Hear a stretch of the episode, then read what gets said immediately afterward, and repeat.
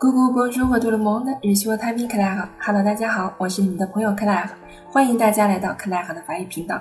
今天呢，我们再次邀请到我们可爱的外教梅丽莎为我们来朗读来自阿勒玛·巴哈密的短篇小说《In the Long Lazy Life》，他们把它留在那儿，希望大家喜欢。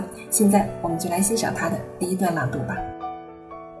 Bienvenue sur Claire FM，ici Melisa de Montréal, Canada. Je vous fais la lecture de Ils l'ont laissé là d'Alma Brami. Entre chaque carreau blanc, le mastic a noirci.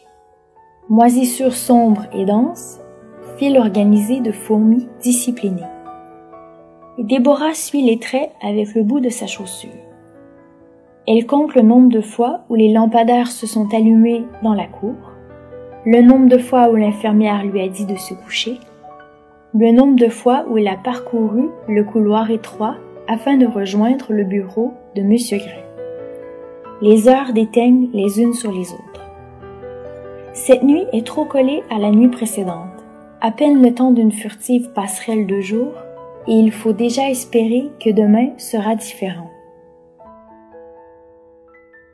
如果现在正在收听节目的你也是对朗读感兴趣的话，那么就请添加我的微信 Claire 法语拼音形式 Claire 法语的拼音形式。